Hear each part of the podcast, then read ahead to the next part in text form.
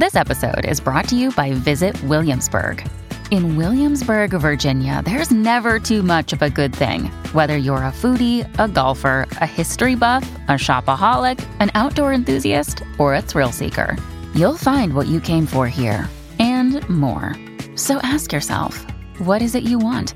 Discover Williamsburg and plan your trip at visitwilliamsburg.com. This episode is brought to you by Saks.com. At Saks.com, it's easy to find your new vibe. Dive into the Western trend with gold cowboy boots from Staud, or go full 90s throwback with platforms from Prada. You can shop for everything on your agenda, whether it's a breezy Zimmermann dress for a garden party or a bright Chloe blazer for brunch. Find inspiration for your new vibe every day at Saks.com. When you need mealtime inspiration, it's worth shopping Kroger, where you'll find over 30,000 mouthwatering choices that excite your inner foodie. And no matter what tasty choice you make, you'll enjoy our everyday low prices, plus extra ways to save, like digital coupons worth over $600 each week. You can also save up to $1 off per gallon at the pump with fuel points. More savings and more inspiring flavors make shopping Kroger worth it every time. Kroger, fresh for everyone. Fuel restrictions apply. Welcome to the New Books Network. Welcome to the New Books Network in Italian Studies. I'm your host, Kate Driscoll, Assistant Professor of Italian and Romance Studies at Duke University. It's my delight to be joined today by my dear colleague and friend, Professor Eugenio Refini, Chair of Italian Studies at New York University. There are many words with which one could introduce you, Eugenio, but allow me to start with your exceptional research. Eugenio Refini is a specialist of questions of reception, translation, and forms of adaptation, explored through the intersections of rhetoric, poetics, drama, music, and voice studies. His first monograph, Per via d'annotazioni, published in 2009, looks at the Renaissance reception of Horace's art of poetry as a seminal moment in the making of early modern literary theory. His second book, The Vernacular Aristotle, translation as Reception in Medieval and Renaissance Italy, published with Cambridge University Press in 2020, discusses the vernacular appropriation of Aristotle as a lens through which to reassess the place of translation within any process of reception. Similar questions inform his many publications on the reception of the sublime in rhetoric, poetics, and music. His third monograph, and the subject of our conversation today, is titled Staging the Soul Allegorical Drama as Spiritual Practice in Baroque Italy, published by Legenda with the University of Oxford and the Modern Humanities Research Association in 2023. This book, as we will soon discuss, explores pedagogical uses of dramatic allegories in Italy around the year 1600, with a focus on the place of theater in the education of female orphans in the hospitals of Venice. Eugenio, welcome. I'm so happy to have you for this conversation today. Thank you for joining us. Hello, Kate. Thank you so much for having me. It's such a pleasure and an honor to be part of this series and a delight to be talking about my book with you. Lovely. So we should just jump right in. And um, I think we all want to know what the story is of how did we receive the book that we have um, printed, hard copy in our hands today? Um, how did the idea for the volume emerge and when did it reach you? How did it reach you in your research trajectory? Oh, thank you. This is a very good question because it allows me to go a little bit down memory lane. Um, and um, the origin of this book really goes back to my doctoral dissertation, which I um, defended in Pisa, the Scuola Normale Superiore, back in uh, 2010. Um, so uh, what happened there is that I was writing a dissertation on um, questions of allegorical drama in um, Italy around 1600. And um, uh, of course, as is often the case with doctoral dissertation works, I had plenty of ideas. Uh, I wasn't able to follow all the threads which I was hoping to follow at the time. Um, so the dissertation per se was completed. Uh, then in my life, something happened in the sense that I uh, started a postdoctoral fellowship in the UK, working on a rather different topic, which brought me to the Aristotle book, which you kindly mentioned earlier. And so I left my dissertation work there, sort of on hold for a while. Of course, during the years, I did continue to think about it. I did continue to do some side research on the on the topic. And um, during the pandemic, when I was, you know, as we were, as we all were sort of stuck at home without really a chance to do new research, I thought it would be a good moment to go back to my folders on allegorical drama around 1600 um, and see whether I was really sort of ready for bringing that project to completion in terms of transforming that original uh, text into into dissertation. So the final result is very different from the dissertation, uh, and there are several uh, chunks of the book which weren't part of the of the dissertation, uh, particularly the detailed analysis of the plays. We might go back to that um, later, uh, which occupies the final chapter of the book. So uh, it's been a long story, um, and um, really, I think the moment when I decided it was time to go back to it beyond the circumstances of COVID was uh, some new findings I had a chance to uh, um, make really almost by accident when I was in Venice at the Biblioteca Marciana doing research on a different project. So, you know, that's how our job tends to develop, right? Quite often in unexpected ways. Uh, and this was, I think, around uh, um, 2018, 2019. So I was still working on my previous book, and yet I was kind of finding ways to, uh, you know, make the most of other research um, endeavors as well. And so I slowly got back into the Staging the Soul project. That's wonderful. I I love that the story of of the all the different routes that brought you back to the work, um, and then how it becomes renewed again over time. I feel like that fits in so well with what you pursue in the book about these the use of this literature as it uh, occasions different types of reading at different periods. So um, that question or, or your your your answer to that question brings me to to ask you to just explain a little bit then how these kind of key terms that evolve in the book uh, between allegory, image making, and personification, and the kinds of traditions and currents that follow them and that give these meanings shape over time. Like, how was it that this became the corpus to to rely on as as the book was developing? Um, could you share how it came to pass that the these were the terms that started to take kind of center stage in the book and um, where you saw the potential to draw out a performative reading of them that brings us to think about allegory, image making, personifications in new ways from how they had been read. Right. Well, this is another excellent question. Thank you, Kate. Um, well, I mean, I think that the main point, again, is thinking about the original core of the question I was asking. It all began with my interest in thinking about the rhetorical figure of the personification or prosopopoeia as an interesting uh, literary device where uh, writing, so words get together inevitably with images. And, uh, you know, personification is the idea of giving a body and a voice possibly to um, something which is abstract, right? Um, and uh, uh, this was the original really question I was interested in. And uh, um, the following step was to imagine a situation where these personifications get to be characters in uh, dramatic plays. Um, and uh, so I thought I would try to take literally the personification device as, uh, as a process through which an abstract entity uh, or even a concept get to be given a body and a voice. And of course, the, the stage uh, seems to be the ideal space for this kind of experiment. Um, and so uh, the initial idea of thinking about the history of the figure personification, uh, combined with the idea of seeing what happened in the early modern period when these personifications got to be used in drama.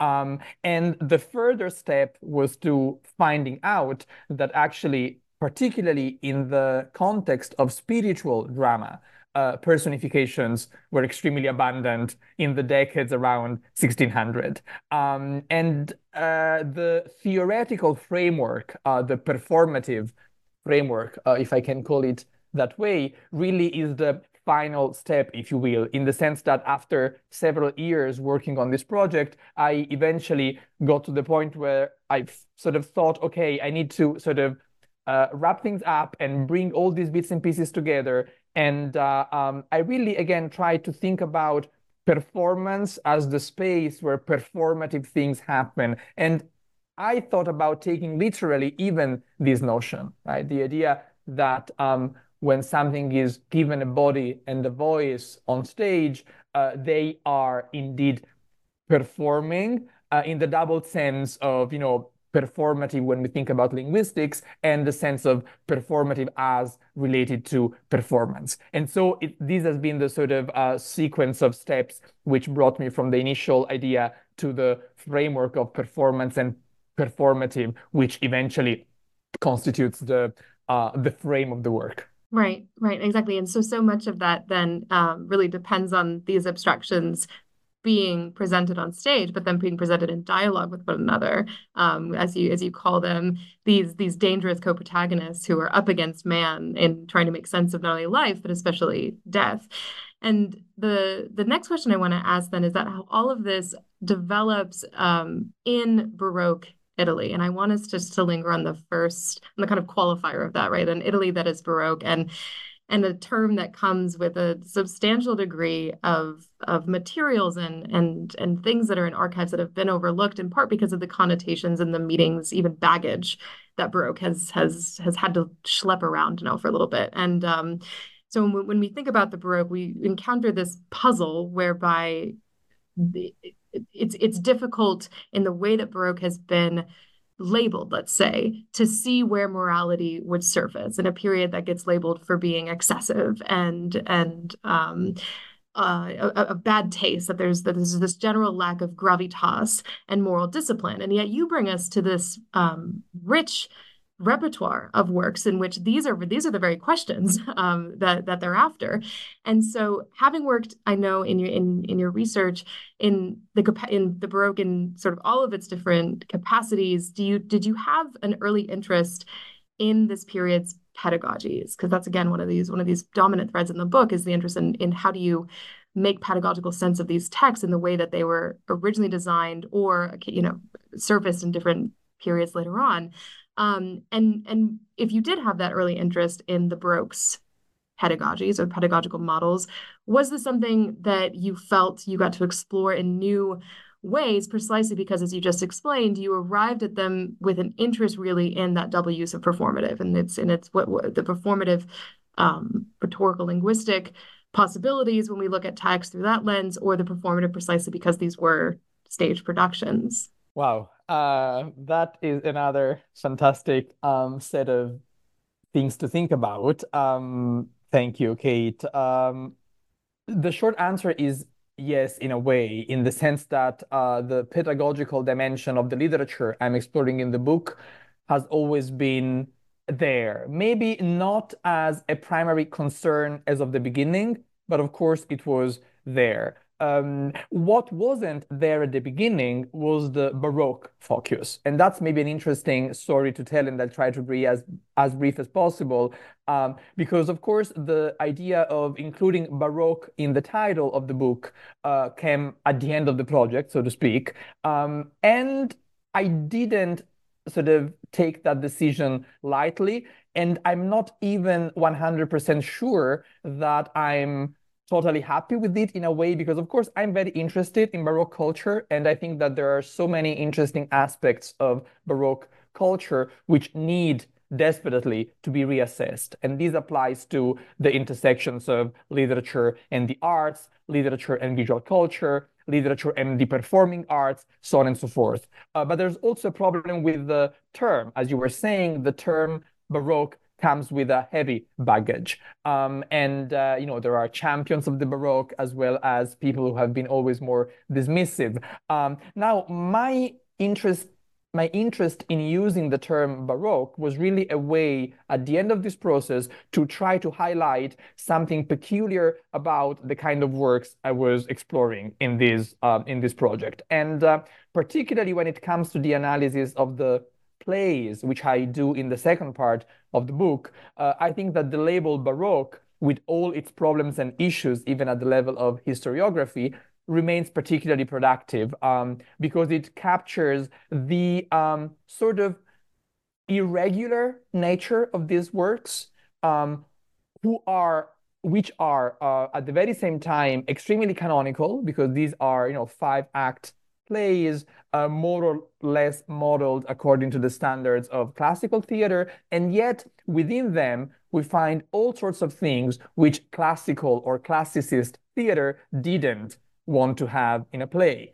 Um, and the particular figure around whom I sort of build my narrative in the second part of the book, Fabio Glisenti, on whom we might uh, uh, say something more later, uh, is really, I think, the embodiment of these various tensions at work um, in the early 17th century. Um, and so in the end, I thought that even if Baroque comes with its issues, was a good label to at least signpost the direction um, which these works were, were taking. Um, and the pedagogical uh, dimension of this story, to go back to the previous part of your question, um, was really uh, crucial to allow me to frame the narrative because um, all these works really are concerned with some sort of uh, pedagogy, uh, be it spiritual, be it individual, be it collective. Uh, and the dramatic context, the, the stage, or even the individual reading of a play, which is in principle meant to be staged, uh, really become a space for pedagogical experiences which border spiritual experiences. Uh, and so that's the kind of further connection uh, when we uh, talk about pedagogy within this context. This episode is brought to you by Saks.com. At Saks.com, it's easy to find your new vibe. Dive into the Western trend with gold cowboy boots from Staud, or go full 90s throwback with platforms from Prada. You can shop for everything on your agenda, whether it's a breezy Zimmermann dress for a garden party or a bright Chloe blazer for brunch. Find inspiration for your new vibe every day at Saks.com. Another day is here, and you're ready for it. What to wear? Check. Breakfast, lunch, and dinner? Check. Planning for what's next and how to save for it? That's where Bank of America can help. For your financial to dos, Bank of America has experts ready to help get you closer to your goals. Get started at one of our local financial centers or 24 7 in our mobile banking app. Find a location near you at bankofamerica.com slash talk to us. What would you like the power to do? Mobile banking requires downloading the app and is only available for select devices. Message and data rates may apply. Bank of America and a member FDIC. That's great. That that's uh, that's wonderfully helpful. And um and I think having mentioned Fabio Glisenti in that answer, it sets us up wonderfully um to to reveal more about this name, which will probably sound fairly new to I imagine most people who are interested in new books in in Italian studies, um, and then even those of us who have who have PhDs in this field. And so um, what's what's wonderful about someone about Glisenti, and I'd like to hear you your thoughts about this, is that he seems so relevant to the way that our field is changing and making more space for this dialogue between medical, environmental, um, literary, and dramatic sides of the humanities. And so we have this this physician of the body who emerges in your book as this great doctor of the soul and giving different models of of I don't know if we can call it self care, um, but but it's a great it, it's a great way to think about the the the dynamism of of books that aren't destined for let's say one type of reader or one discipline um, one kind of disciplinary approach to a book. And so if we can hear more about Glisenti and and what you make of of this opportunity that the Baroque gives us to have a physician who is also interested in in describing for audiences and readers who might engage with text at the meditation and meditative level um, a, a, way to think about the art of dying well and if that constitutes a form of, of self-care. Yes uh, absolutely. Um, so uh, let me try to cover uh, at least a few um, of these aspects. So glisenti um, just you know sort of to, context, to contextualize a little bit is this uh, um, physician, uh, so a doctor based in Venice. He was born near Brescia, uh, living really in Venice um, um around 1600 um, and working for the local ospedali. So, you know, he was a professional in the field of medicine, um, trained as a natural philosopher in Padua.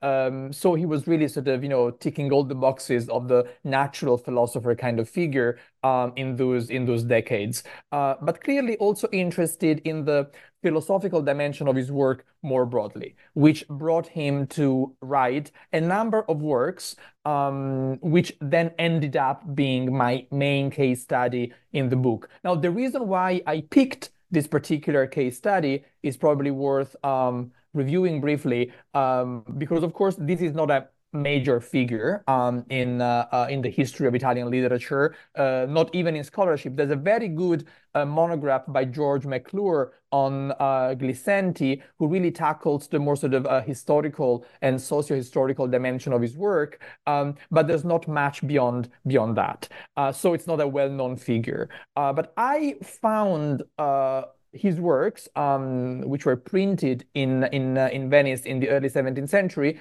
uh, during the kind of you know review of bibliography which every um, doctoral student uh, has to do when working on their dissertation. And my very ambitious project, of course, at the beginning of um, my uh, dissertation writing was to imagine a sort of you know I thought it about a, as an exhaustive uh, sort of list of uh, spiritual dramas um, around 1600 using allegorical personifications. And of course, the number of works was really too uh, too big to handle in a dissertation, and I really needed to narrow down my focus. And uh, uh, while doing research at the British Library in London um, over, I think it was the summer of 2009, um, I ended up really bumping into the works of this guy, Fabio Glisenti. There were some 12 uh, plays published uh, between 1606 and 1612. Um, and then I found out that he was also the author of a very substantial, massive book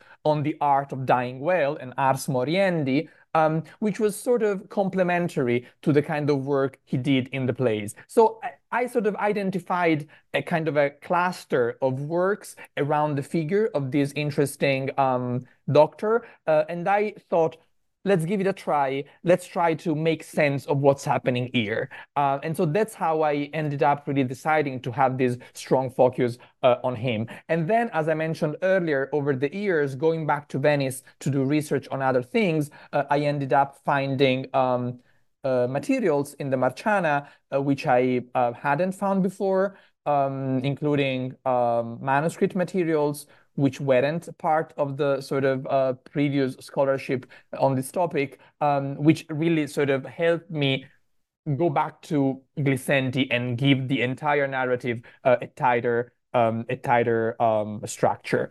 Um, but just to go back to uh, your other point about the intricacy of these various threads, uh, yes, the answer is yes, in terms of uh, combining the medical dimension of what he did, the environmental dimension of what he did, because he has this very strong focus on combining the experience of the individual with the space surrounding them, um, and the body versus soul kind of dynamic. Uh, these various topics are part of his um, experiment uh, as an author in ways which are not canonical. Uh, and that brings us back to the question of what is irregular about uh, Baroque literature, particularly at this historical juncture. That's great. And I, I think what was lovely to hear in that answer too is that there's so many mysteries that await us, whether they're in the Marciana in Venice or in the, the British Library, but in um, so many places just because of the bibliographical tradition that has not always followed um, these figures, but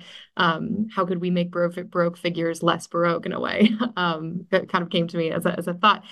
So, because now we're we've entered Glisenti territory, and we could talk about, let's say, first his discorsi morali, his moral discourses, before we talk about the morality plays per se. Um, I'm curious if we could hear the story of the book's cover image and this beautiful woodcut of a female figure contemplating um, death and and in in a solitary space. And as you said as you just explained to us in your answer space really gives so much definition to what Glisenti's textual goal is and then how that goal gets translated via images kind of brings us back to what you were saying just a few minutes ago. And so um, when you were working in venice you were looking at this text and you you were surprised by them at what point did you know that that was the image that was going to speak to you um, in, a, in kind of a profound way.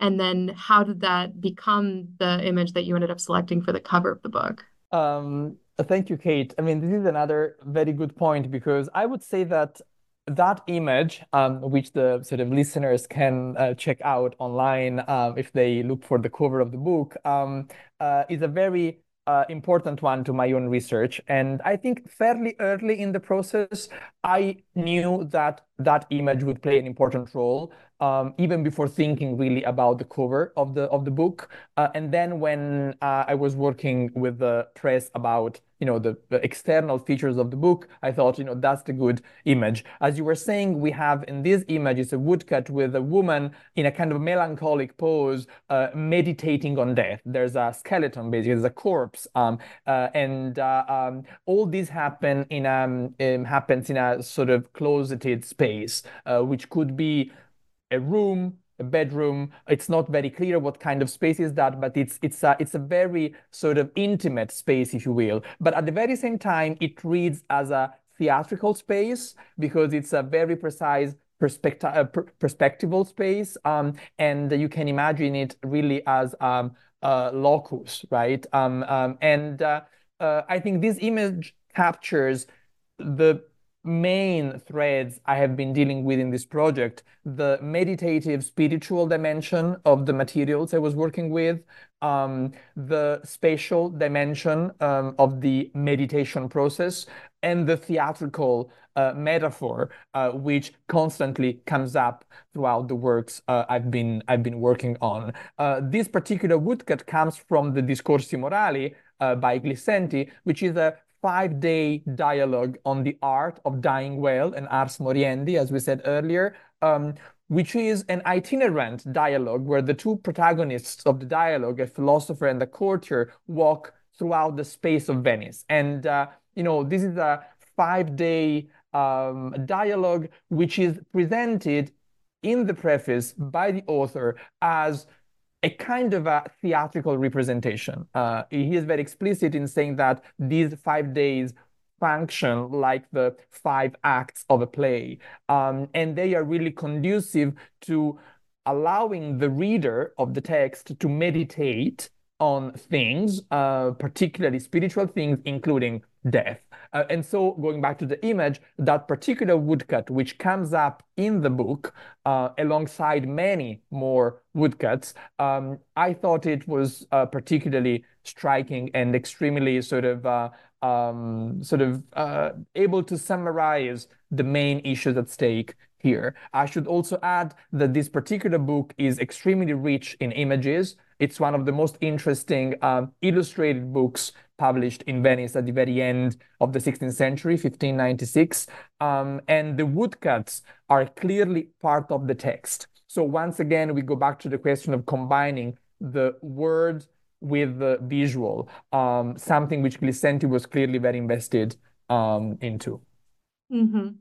Exactly. And just as you were speaking too, I couldn't help but review the woodcut when you described it as a theater and this locus where things happen, and also the kind of framing on either side of the image when uh, when readers are go, Google um, Professor Refini's book here, um, we'll see these kind these kind of curtains that that cur- curtains almost made out of skeletons, and this brings us back to what you describe as as the moral dissections that we read in the morality plays, where man is up against um, things that were interior that are now made exterior and, and the dissecting of, of different parts of um, man's spirit then here in the image get dissected as, as man's kind of physical construction framing this moment of of reflection on death itself. Um, and so I, I, was I was happy to hear or to note um, that the female figure of course functions as as the portal the the the, the window into the book and I want to know um, you know, how does she relate to the kinds of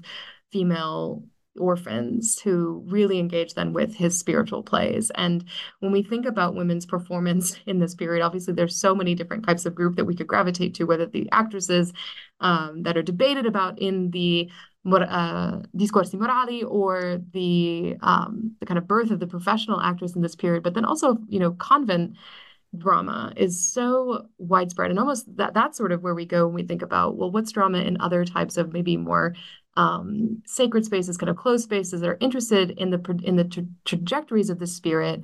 Um, we seem to know so much more about that than we do about the morality plays as they were played out in Venice. And so, um, can you tell us about just the you know what's your what's your sense about why we know so much more about convent plays, and then what would the investment, let's say, of these female orphans be in in in joining together with their fellow girls and and experiencing these plays um, as a group. So this really raises a very important um, question, which is particularly um, relevant for the context of Venice, right? Because um, as you were saying, in this particular uh, moment in the history of European drama and particularly Italian theater, um, we have the emergence of professional theater with the actresses, you know, the sort of Isabella Andreini kind of kind of type. Uh, but we also have the tradition of convent uh, drama, um, which of course has been extremely important to me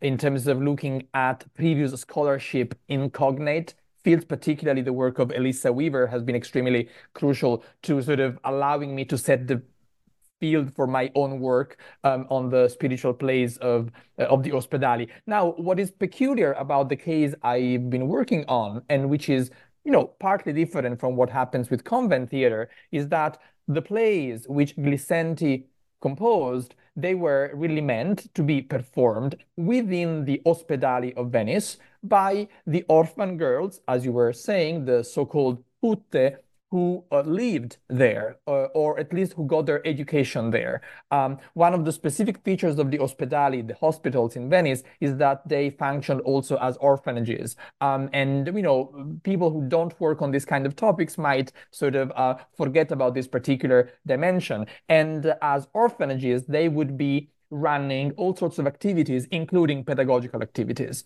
And Glissenti, who was a doctor in the Venetian ospedali, was clearly also interested in joining the pedagogical uh, scope of the institutions. And so he wrote these plays uh, for the female orphans, and particularly for that moment in the year, which coincided with Carnival, which again, again brings us back to the question of tensions and conflicts in Baroque culture, particularly in Venice at the time. Uh, so we can imagine a situation where outside in the streets, uh, carnival is kind of, you know, in full bloom, and the ospedali are proposing within the walls of the ospedali themselves a different kind of drama, an alternative to the secular drama out there, which is spiritual, which is pedagogical, and which is meant to train those orphan girls as good Christians. So we are, of course, within the borders of um, uh, radical orthodoxy, if you will, in terms of religious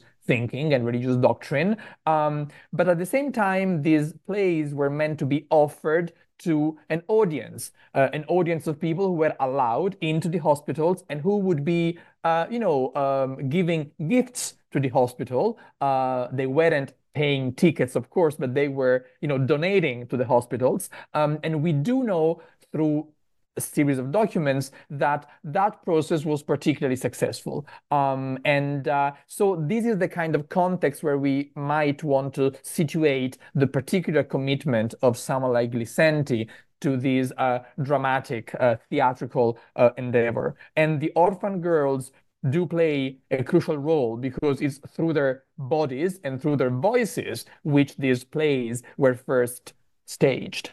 Um, then there's a second part of the story, which is what happens to the plays once they get printed.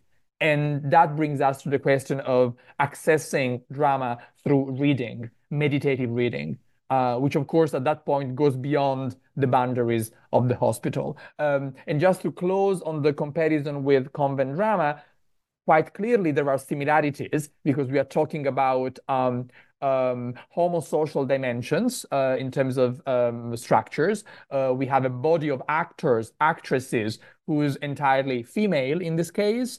Um, and uh, we have a very strong religious slash spiritual component. Uh, yet the situation of the orphan girls was not exactly the same as that of the um, nuns in convents for obvious reasons. So there are some similarities, but also some social uh, differences which are important to um, consider. Uh, in a way, the fate of these two different bodies of people were different because on the one hand, nuns were supposed to spend the rest of their lives in the convent, whereas most of the orphan girls were meant to end up at some point in the real world out there. And so one of the functions of this place was to prepare them to be good Christians out there in the secular world. That's wonderful. It it just is so tantalizing to to to wish that we were back in then 1600 Venice at one of these ospedali, paying or gifting something to be able to to just catch this um, experience. And and every time that we that we've said um, the word pedagogy, you know, I, I I can't help but ask, having written a book now on pedagogy and having and having studied uh, an instructor who is interested not only, as you're saying, in the girls' experience at the orphanage where they would have their learning, but then, um, you know, what that means for that experience at that time and then how that acts as training for life later on and then also how that acts or how that can be transformed into a book for meditative reading that could reach other audiences later down the road. Um, all of that investment in pedagogy it, it, it, it makes me want to ask a question about the sort of other side of things that we do in the academic life. Um, we engage so much with students and we we we're invested in the in their lives as they're with us in semesters studying these texts um, and curious about how it might impact them later on in life. You know one of these things that we'll say is you know you'll find yourself 10 years from now uh, something from this te- from this class might come back to you and you might say aha that's why odysseus decided to travel right? Um, and those, those moments are, are really special and they do and they do connect with students. So how has writing this book made you think about um, your role inside the classroom and maybe even your role in talking with students about books or how you see the pedagogical value of books. Um just just has have there been moments you know maybe post production knowing how busy production can be in these post production reflections have there been kind of halo moments where you kind of thought about thought about this um, yes, indeed. Uh, actually, many moments of that kind. Uh, and I can maybe tackle this question in a very kind of practical way, in the sense that, of course, writing about, uh, you know, these orphan girls who were, in a way, students within their kind of you know pedagogical context um, and writing about them as someone who's not just a researcher but also um, a professor and instructor i found myself several times thinking about you know what's the difference between our classroom and what was happening, say, in Venice in 1606 uh, in the Ospedale degli Incurabili? Uh, and uh, um, the answer there is that, of course, you know, we have a huge amount of differences. Um, but one particular thing uh, which came out of my writing the book in terms of thinking about pedagogy is, again, the question of um, how powerful the performative discourse can be. Um, and uh, uh, of course, you know, the easiest way to rethink about these in the context of our classrooms today would be, you know, let's have the students play with these texts or texts of this kind uh, in a Uh, properly dramatic theatrical way. And that's a possibility which, of course, comes up all the time whenever we work with drama. And of course, I happen to be teaching drama related stuff quite often. So this kind of thing uh, comes up all, all the time. Here at NYU, I have many students who take my classes and they come from Tisch, and many of them do drama, and several of them uh, come up with the idea of doing uh, performances in class. And that's a great addition to what I normally do. But another way to think about pedagogy in the context of my writing of this particular book has really to do with what you were saying. Um, that is books. No, what is the relevance of books as material objects in today's classroom? In classrooms where uh, we don't see many books at this point because most of our students, you know, you know, they seldom uh, uh, buy books. They get ebooks if needed. Uh, they get PDFs of things to read. Um, but I still like to bring books in my classroom, and uh, uh, I can possibly answer this question with one practical example. I'm preparing for my teaching this coming semester. Uh, I'm going to teach a first year seminar on, on poetry. And uh, uh, one of the assignments uh, of the semester will be a thorough close reading of Virginia Woolf's Orlando. Um, I got the most recent Penguin edition of uh, um, Orlando because I needed to find, you know, an easily available, accessible edition for the students. And I just found out that in this particular recent edition, uh, they have taken away all the images which are in the original text. I mean, as many of you know, Orlando by Virginia Woolf has a set of a few images, mostly portraits of Orlando during her or his transformations across the ages. And those images are particularly important, right? They are part of the text. Uh, now, taking those images out of the text means doing, you know, uh, uh, means altering dramatically what the text is about. And so I think I will use, for instance, this specific example to show the students how the relationship between images and words uh, is much more than just decorative. Um, in several important cases, images are indeed part of the text and uh, uh, teaching them that is the students, how to navigate this combination of words and images is really one of the things which I find more um, productive, uh, no matter what the text uh, is really about. Um, so I hope that the practical example sort of uh, answers uh, the question better than, you know, uh, sort of uh, more general thoughts no I mean, their, their experiences right? And that's that's so fundamental to what the book is about it's about the actual experience of of, of implementing this in real time. And i can um, contribute with a sort of counter example or a complementary example. Um, i have just started at duke a course race and power in the renaissance world which is also a first year seminar. And in today's class we were interested in book covers to books about the Renaissance, and what do you think you would get out of this book given this image? What do you think you get out of this book, you know, given this image? And then you look at titles, right, and all the things that make books what they are, especially when we study this historical period, are the things then that determine how students are introduced to these materials so often for the very first time. So that's a little bit of a tragedy um, yeah. on Penguin's part because of you know with, with Woolf's great text. So, um, but it's but it's useful then for students to know about that, right? So the things they inherit now are not the things that have always been. Um, the the last kind of big question uh, brings us to the conclusion of the book and this just fascinating and really extraordinary experiment that uh, Luca Ronconi, the director, um, who I know for his very experimental work with with um, Ludovico Ariosto's Orlando Furioso. Um, he did this experiment in 1987, as you write, with his students at Rome's Accademia Nazionale d'Arte Drammatica, and they staged a double bill of Baroque plays, so sort of you know the, the, the Baroque on steroids that evening. Um, where one play was by Giovanni Battista Andreini. You mentioned Isabella Andreini, so this is uh, the great diva's son. And then the other play is one of the examples by Glissenti. And when you're writing about Ronconi, you bring out the director's concern precisely for his students' education and kind of his frustration as a director uh, in wanting to see their own concern about their role as humans in the life and you know kind of how, how do you go about being an actor and a student and a citizen in the universe? Um, and and what Ronconi thought about that. Um, so so it's a beautiful way I thought to to wrap up the long life of Glissenti's text and how he can return to us today. Um, so the first part of this question is is how did you come across that um, this this double bill, and the second one is what would you could you imagine Glissenti's morality play one of them being put on today um, could you imagine, you know, a kind of an, an, another version of this 1987 experiment um, is either a double bill or just, you know, Glissenti headlining um, on his own? Uh, what, what, what your thoughts are? Is, are, are we are we ready for for a Glissenti comeback?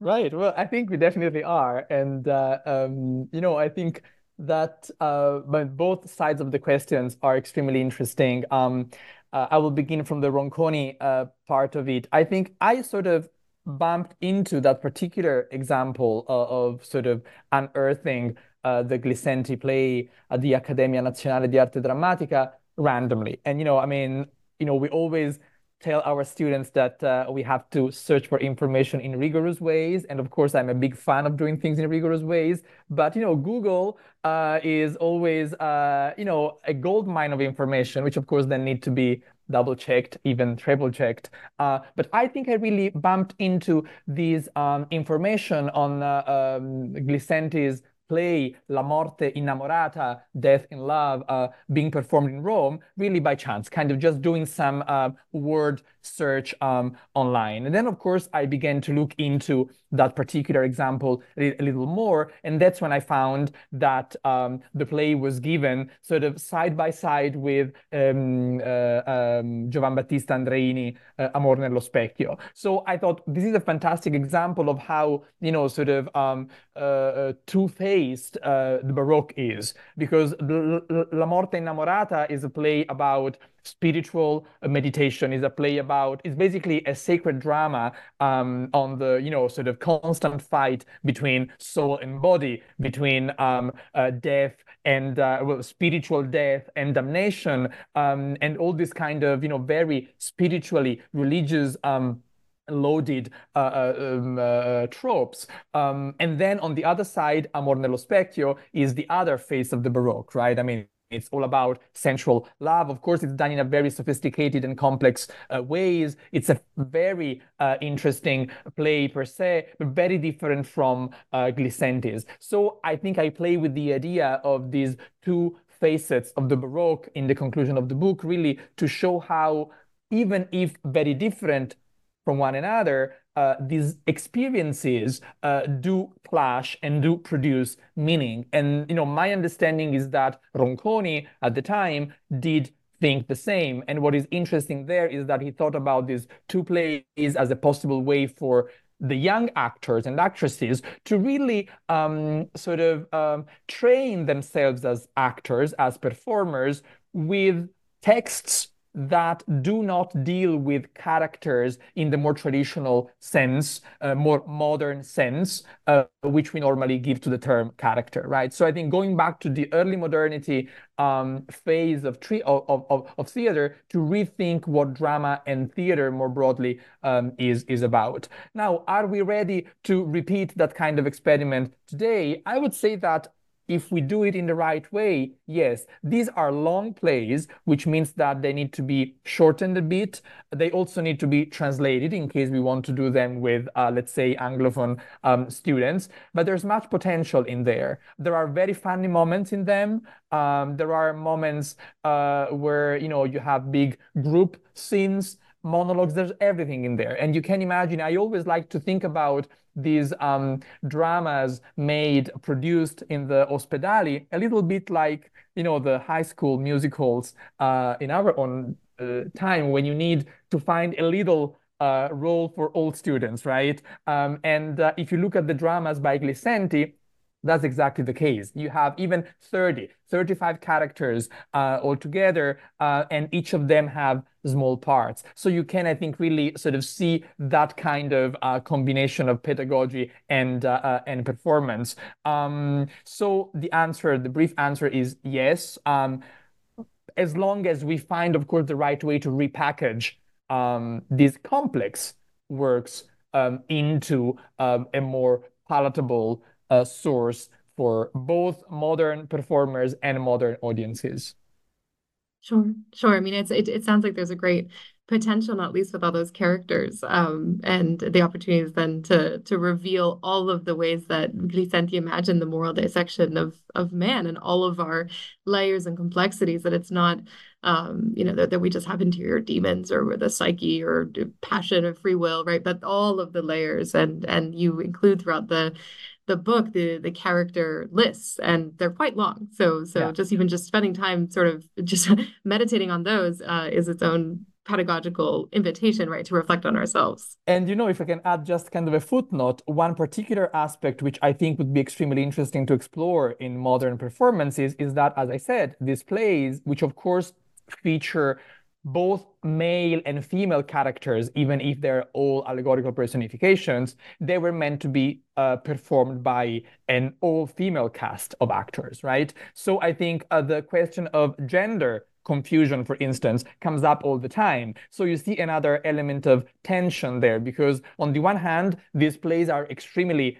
uh, orthodox, extremely canonical in terms of Christian doctrine. Uh, and yet, when you bring them on stage, they inevitably bring up questions of um, tension and confusion, which, for instance, um, deal with the question of uh, who's performing which role and what kind of um, gender labels can be attributed to these specific um, uh, to these specific uh, roles. So that's another aspect which I think might make this kind of materials palatable for our current rethinking of categories such as those of gender as performance and gender in performance.